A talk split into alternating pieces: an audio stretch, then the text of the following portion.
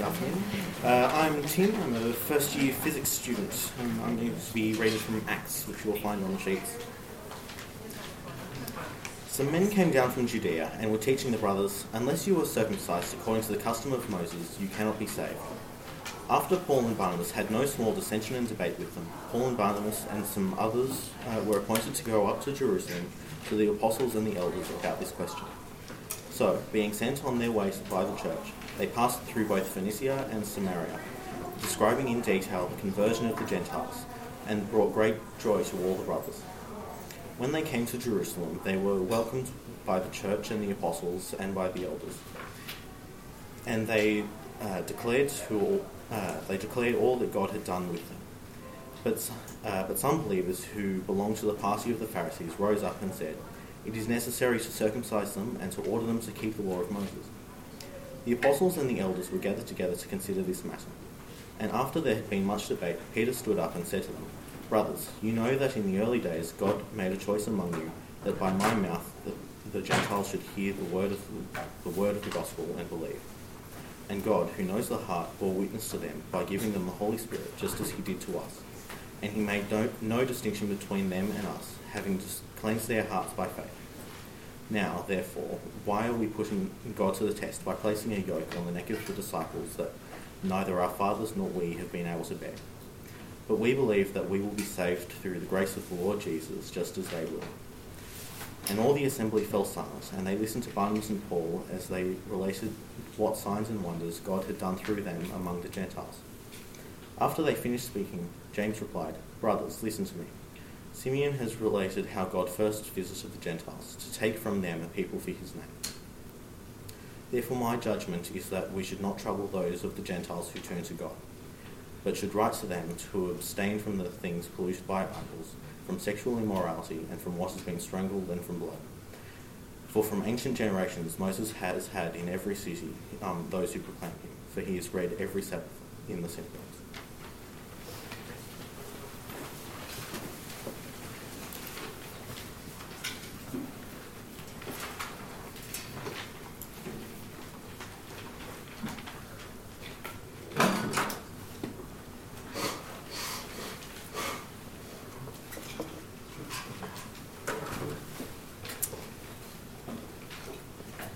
Conflict is really unpleasant. And the current leadership battle in our government is a testimony just to how sad it is, isn't it? There's all this talk about another leadership spill soon that is inevitable. And what's sad is that it really seems inevitable. But conflict is particularly unpleasant when Christians disagree, when Christian leaders disagree, in churches or in ministries. That's just incredibly sad. And we who are willing to call ourselves Christians feel particularly ashamed or disappointed when our fellow brother, brothers and sisters seem to disagree. It just seems so wrong and so hypocritical and so unloving. Now, if it's your first time here with us or first time in a long time, we're working through a book of the Bible called Acts. And we're doing though that chapter by chapter. And today we arrive at chapter 15 where Christian leaders are in conflict. And before I explore that with you, and given that it is the Word of God, I'm going to ask God to help me to teach it faithfully and for us to respond in a manner that truly is appropriate, given the sensitivity of the subject. So, will you please pray with me? We thank you, dear Father, that we can meet at this lunchtime to hear your voice from Acts chapter 15. We pray that in your mercy you'll help us to respond in a manner that is truly pleasing to you. And we pray it for Jesus' sake. Amen. One friend of mine suggests that reading the book of Acts is like watching the effects of an earthquake. Although by earthquake, he's not referring to conflict. Rather, by earthquake, he's referring to the death and resurrection of Jesus as the epicenter of the earthquake. And when the earthquake happens, as it were, that is when Jesus died and rose again, well, the shock waves expand in ever increasing circles to cover the whole earth, driven by the Holy Spirit, as it were. And the shock waves in the book of Acts revolve around this particular big idea that I've been suggesting to you all through these talks. That is, in God's timing, Jesus will establish his rule from heaven as king over all the nations. Right? In God's timing, Jesus will establish his rule from heaven as king over all the nations. And the ever increasing circles of the shock waves included the outpouring of the Holy Spirit of Jesus in chapter 2 upon his people. And then the spread of the gospel to Jewish people in chapters 3 to 6 in particular. Then the spread of the gospel to Gentiles, to, that is to non Jews, the nations, from kind of chapter 7 onwards. And then the first missionary journey of Paul and Barnabas that we saw in the last two weeks in chapters 13 and 14. They're the kind of ripples, the circles of the shockwaves as it keeps on going out from Jerusalem in the first instance. And today we come to the major shockwave in chapter 15. This crucial moment, a historical moment in the global movement of the gospel. And this shockwave lies between the first missionary journey of the Apostle Paul and the second missionary journey of the Apostle Paul. It's right in between, smack bang in between these two missionary journeys. Indeed, it is the fruit of the first missionary journey that causes this crisis, this watershed moment. You recall on the map from last couple of weeks, we saw how Paul together with Barnabas, went from Antioch down through Cyprus, then up to Antioch, the other Antioch, and down to Iconium through to Derbe, and then looped back again and went back to Antioch, right? So that was the first missionary journey. And on the way, he met Jews. He always went to the synagogue first, where there was a synagogue. And then after that, if he was uh, deposed in some sense, that is, he was actually uh, resisted, he would go to the Gentiles, the nations. And so many of the Gentiles, the nations, the non Jewish people, why became Christians. Now, Paul and Barnabas returned to Antioch, declaring how God had opened the door of faith to the non Jews, the Gentiles, when the Jewish leaders had rejected them. Now, that's what they're doing. They're reporting all this good news when they come back to the church at Antioch.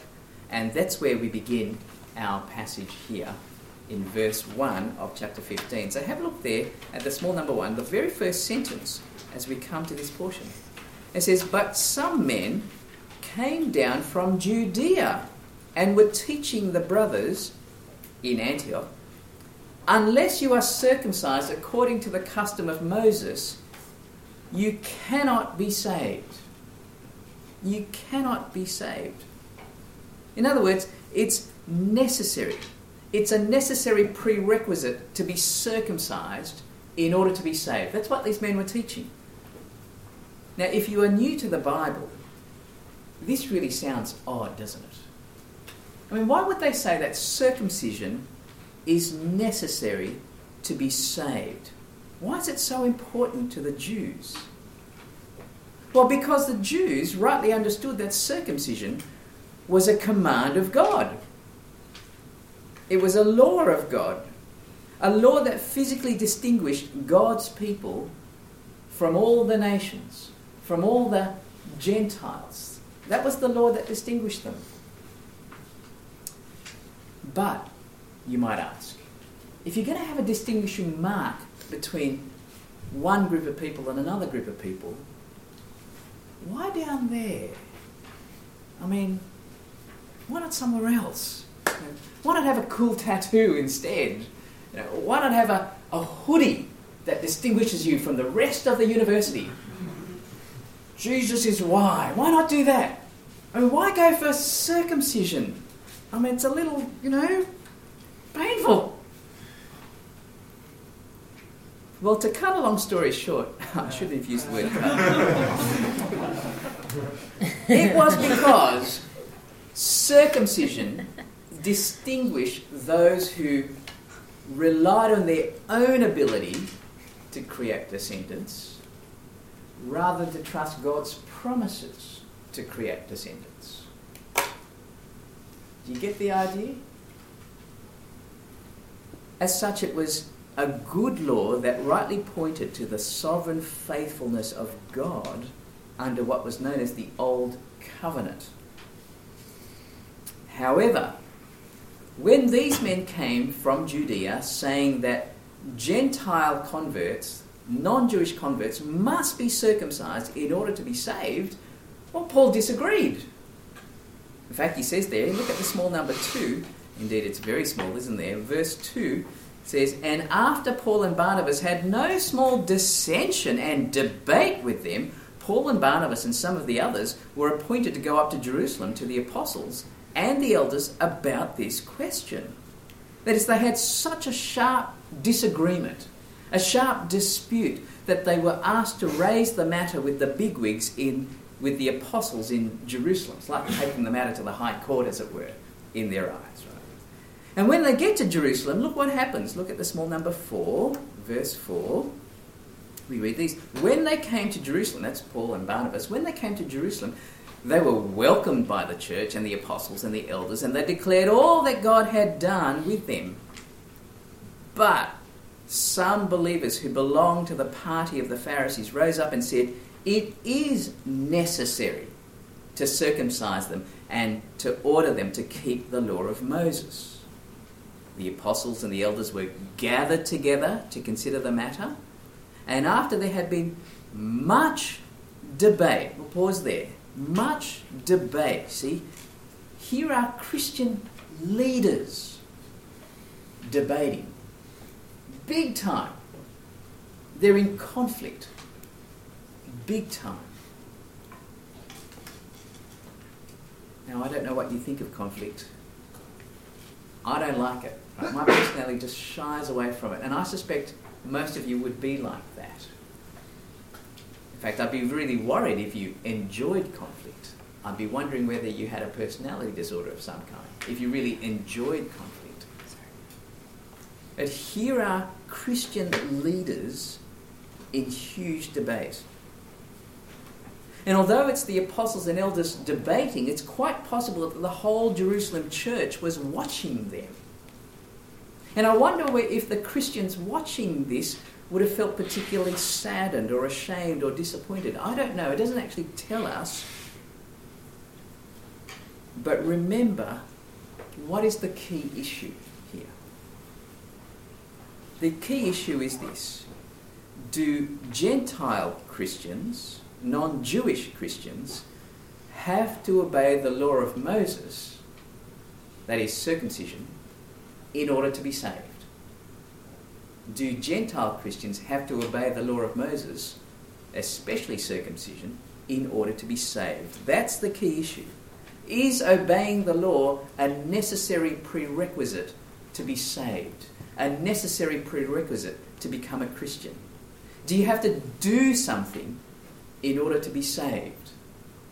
That's the issue, right? That's the issue. Now, Peter stands up and he addresses the issue in verse 7. Verse 7, the small number 7 there. It says, And after there'd been much debate, Peter stood up and said to them, Brothers, you know that in the early days God made a choice among you that by my mouth the Gentiles should hear the word of the gospel and believe. And God, who knows the heart, bore witness to them by giving them the Holy Spirit, just as He did to us. Now, what's He saying? He's saying the gift of the Holy Spirit was a witness to the Gentiles themselves that they were accepted by God. In fact, He cleansed their hearts by faith. That is, He cleansed their hearts because He enabled them to trust the promises of the gospel and not because they obeyed the law. Now, Peter's speech can be distilled to this key truth. The key issue do Gentile Christians have to obey the law of Moses in order to be saved? Here's the key truth no. We are saved by trusting the news of the Lord Jesus and not by obeying the law. That's the key truth. We are saved by trusting the news of the Lord Jesus and not by obeying the law. Uh, the epicenter of the earthquake is that Jesus died the death that you and I deserve and rose from the dead to be the Lord of heaven and earth. And his offer to forgive us is all of grace. It's undeserved generosity. It's, grace is an attitude of God. It's not a substance that falls out of heaven. It's an attitude of God. It's the generosity of God poured out upon us that we don't deserve at all. And if we trust Jesus alone to be our Lord and Saviour, we will be saved. We don't need to do anything to be saved because Jesus has done it all. He's paid it all. Jesus has done everything. That's the difference between the gospel of Jesus and the law of Moses. That's the difference between the gospel of Jesus and the law of any religion, I put to you. The momentous news of Jesus is that he has done everything to save us as Lord. But every other religion says you must do something in order to be saved. Like doing good deeds, whether it's making a trip to a major city, or whether it's praying X times a day, or whether it's uh, performing some kind of ritual, right? Doing good deeds does not save you. Helping people or giving money to the poor, those deeds, doing them, does not save you. Doing religious deeds does not save you. Even in Christian circles, you know, being baptized doesn't make you a Christian any more than having a bath makes you an Olympic swimmer. It doesn't. Taking communion doesn't make you a Christian any more than taking McDonald's makes you a hamburger. Although you should ponder that one for a moment. But it's not true. you don't become a hamburger by going, you don't become a Christian by taking communion. You don't become a Christian by doing these religious deeds. Only trusting what Jesus has done through his death and resurrection saves us. So let me ask you who or what do you trust to be saved ultimately? Is it your deeds?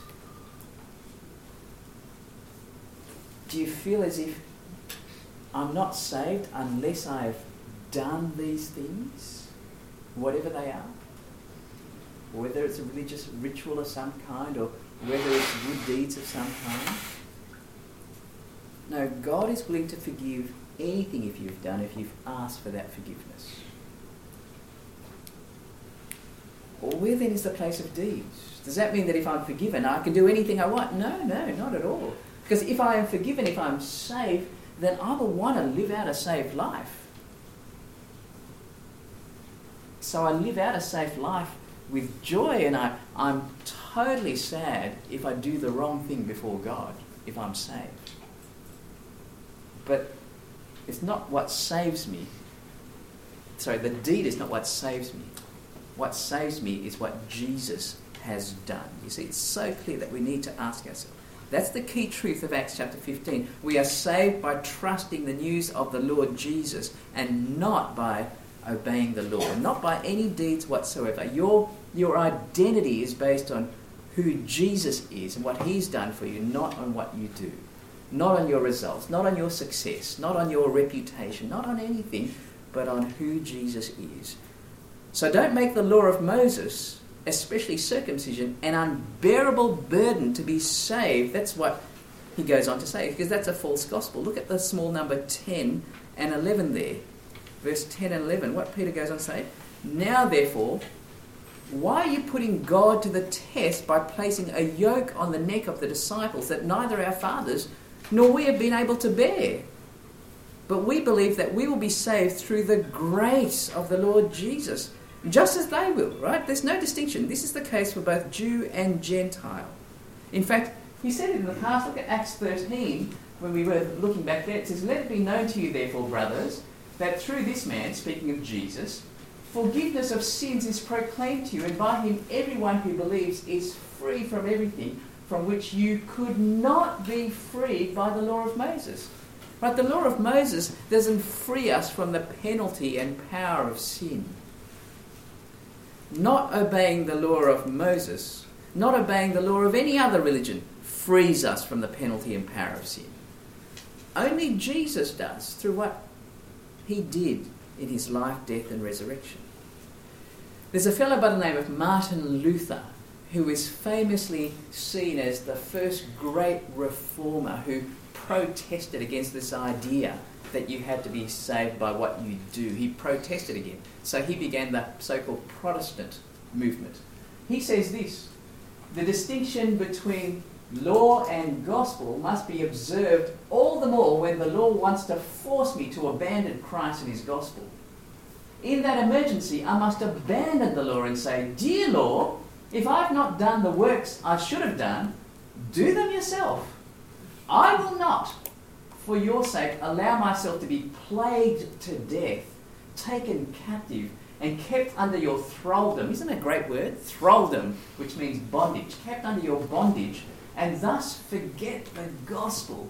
If, like a housebreaker, you want to climb in where you do not belong, causing me to lose what has been given me, I would rather not know you at all than abandon my gift. You see? He really understood it, didn't he? Now, does that mean that the law is bad? No, no, no. The law is good. It's a question of how you understand the law. If you understand the law as something that you must do to be saved, then it's a housebreaker. Isn't that a lovely way of understanding it? It's a housebreaker if you understand it wrongly. Right? Trying to obey the law in order to be saved is an unbearable bondage. And it's a false gospel. And it's completely unbearable. There's nothing I can do to be saved. I just, you know, feel like I've got to do everything so that I'm seen to be right. No, no. Trusting the gracious promise of Jesus to be saved. That's the unbelievable gift of the true gospel that we must not abandon. So when Peter concluded his sermon, as it were, it was a victory for truth against the threat of a false gospel. And it had to come through conflict. It had to come through debate. And if, like me, you don't like debate, we need to hear that at some point it's important.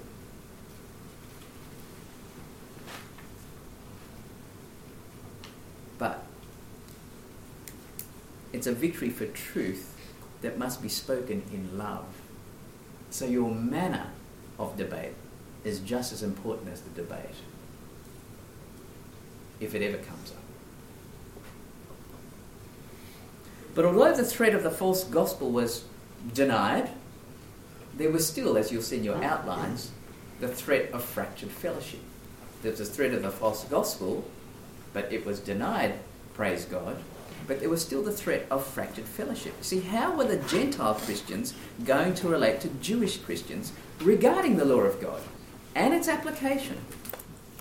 Well, James, the brother of Jesus, he actually suggests a couple of things and he does so very helpfully in verse 19. It's just that last paragraph there. Look at the small number 19 and following. What does James suggest? Therefore, my judgment is that we should not trouble those of the Gentiles who turn to God, but should write to them to abstain from the things polluted by idols, and from sexual immorality, and from what has been strangled, and from blood. For from ancient generations Moses has had in every city those who proclaim him, for he is read every Sabbath in the synagogues. Now, right from the get go, God's people, the Jewish people, have been exposed to the law of Moses. So, if suddenly you're saying you don't need to obey the law of Moses in order to be saved, it's really going to be hard for them. Even though it's true, you're saved only by what Jesus has done and not by obeying the law of Moses. That was never actually the case anyway in the first place. They could be mishearing that if you're just saying, ah, forget the law of Moses, I'm not going to do anything at all, I'm just going to continue on with the freedom that I have, saved by God's grace, then that's going to be unhelpful as well. So, what's the suggestion? Well, James makes two proposals, right? Two proposals. Proposal number one don't trouble the Gentiles with a false gospel. Right? Don't trouble the Gentiles with a false gospel.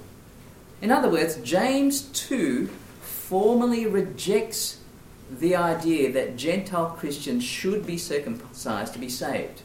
He agrees with Peter. He's not at odds with Peter at all. Right? He's saying, You're right, Peter. Jewish Christians should recognize the freedom of Gentile Christians to live a life that is determined by Christ and His Spirit and not by the demands of the law. Don't trouble the Gentiles with a false gospel. Don't trouble them. That's proposal number one. Proposal number two coming out of this is ask the Gentile Christians to use their freedom to lovingly serve the Jews. Use your freedom to lovingly serve the Jews. So avoid all those defiling things associated with the idolatry of other religions. It's a good and godly thing to avoid those things.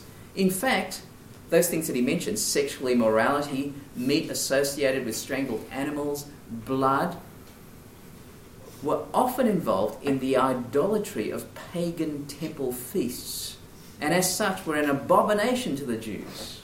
So avoid them. That would be loving God and loving your fellow Jewish Christian brothers and sisters. In fact, it's loving all Jews, even if they're not Christians, so that they can see what matters really matter. So avoid them. Ask the Gentile Christians to use their freedom to lovingly serve the Jews. Now, of course, sexual immorality is wrong anyway. Right? If you're a saved Christian, you will live out a safe life of sexual purity. That's what he's saying. The strangled animals, the blood, well, at one level you could eat those things. It doesn't really matter, but it's really going to be offensive to Jewish people. So don't do it. To love them. In fact, this is the essence of what Paul later taught in 1 Corinthians 9 when he wrote to the Corinthian church. He says, For although I am free, see, he's free from the law, from all, I have made myself a servant to all that I might win more of them. To the Jews, I became as a Jew. Do you see? In order to win Jews. To those under the law, I became as one under the law, though not being myself under the law. What does he mean by that? He means under the law of Moses. He is under the law of Jesus, but he's not under the law of Moses. What's the law of Jesus? It's basically everything under the new covenant in the New Testament. But he's not under the law of Moses, but he's going to become as one of them for their sake, that I might win those under the law. I've become all things to all people, that by all means I might save some. I do it all for the sake of the gospel, that I may share with them in its blessings. Do you see? He becomes all things to all people for their sake. Now, it's got to have limits. He can't be a sexually immoral person to the sexually immoral person. You know, there's got to be limits. But what's he saying? That where, where those limits are not clear in the new covenant, then he'll do all things to all people, like not eat the meat of strangled animals, like not eat blood in front of Jewish people, not eat pork in front of Muslim friends, go kosher in front of Jewish friends, eat halal, or is it not halal? It's, it's a, do the right thing by Muslim friends. Paul used his freedom from the law of Moses to lovingly serve others in the gospel. That's the essence of what is being said here by James. Now, some time ago, uh, I saw a, a dear friend who is an older single uh, lady now. Uh, in her days as a young Christian, she went to a particular church which gave them the law that they weren't allowed to play cards.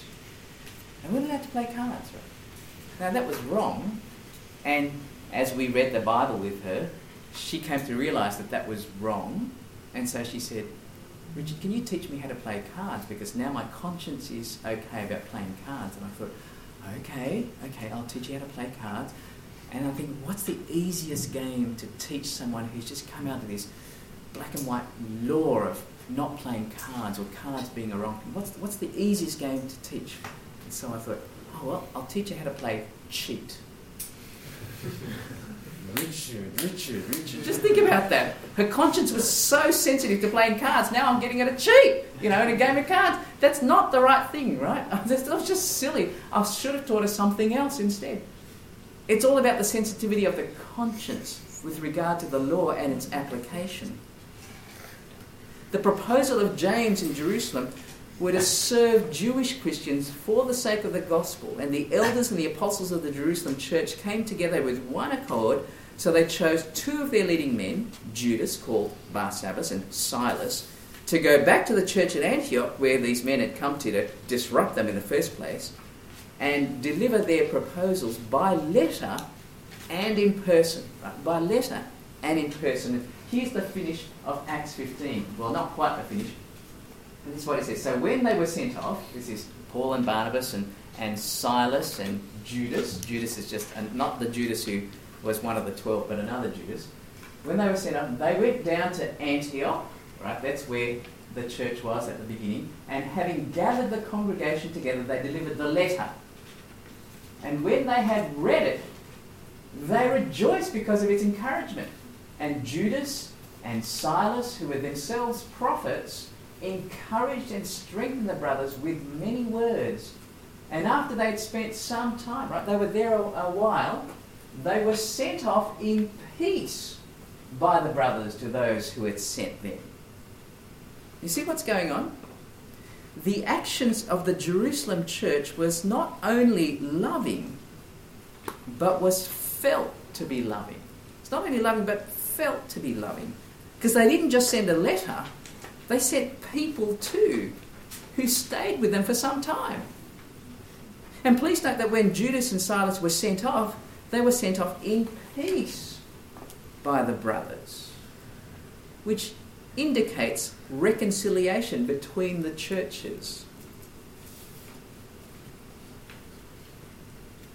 Now, when Christians disagree, especially Christian leaders disagree, it really is often wrong. Now, often it is wrong. Often it is hypocritical and unloving. Often it feels like what's happening with the debacle of our government at this point in time.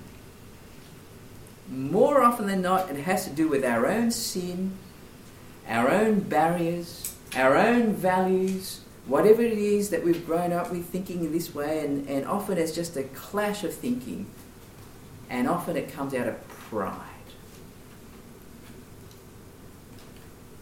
But some conflict is crucial for the sake of life giving truth.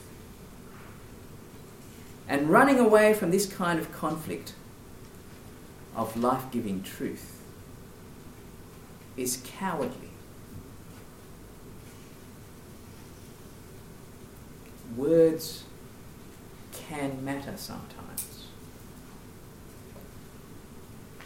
At the Jerusalem Council in Acts 15, God guided the debate, God guided the conflict and the decision making process, protecting the church from error and division, and allowing the respective missions to Jews and Gentiles to flourish separately, but in harmony. Praise God for Acts 15. You see, this is a watershed moment. It's so important. Acts 15, read over it again and again and again, won't you? The conflict at the Jerusalem Council secured the church, our church, from a false gospel. And it secured the church from a fractured fellowship as well. See, here is the victory of truth that's spoken in love led to the victory of love. The victory of truth that led to the victory of love through conflict.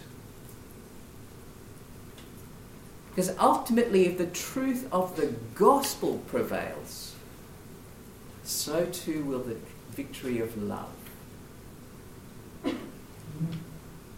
So please get to know the truth of the gospel of Jesus, won't you?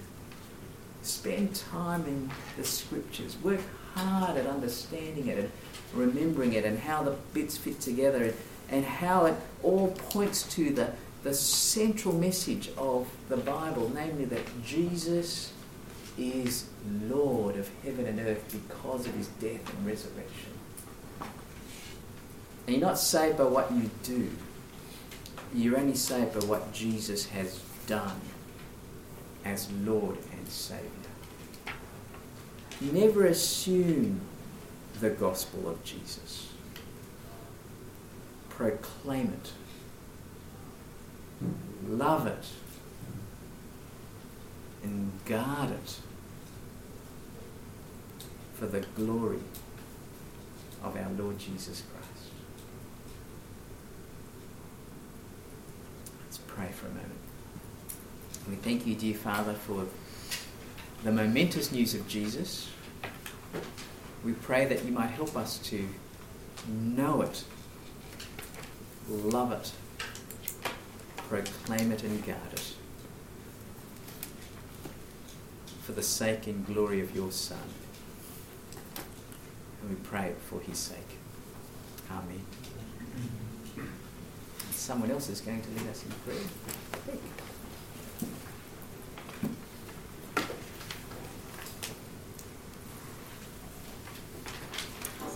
Everyone, I'm Beck. I'm a fifth year education student and I'm going to lead us in prayer. Prayer is just talking to God, so if you'd like to join me, just bow your heads as I pray. Dear Lord, we thank you so much for the free gift of grace that you offer to everyone. We thank you that we can be saved if we trust Jesus as our Lord and Saviour, and thank you that we don't have to do anything to earn this salvation. Lord, we pray for the Explore Christianity course that is taking place on our campus. Thank you for the freedom we have to run this course as a way to help people who are new to Christianity discover and understand the good news of Jesus Christ. Lord, we pray that you would use this course to change the lives and hearts of the people who attend so that they might know and love Jesus as their Lord and Saviour. Lord, we also pray for the South Pacific Regional Conference that is coming up for Christian student groups. We pray that you will equip those who are training and teaching on the topic of grace. We also pray for good fellowship among those who are attending and that you will give them a clear vision of your, for your work in our region.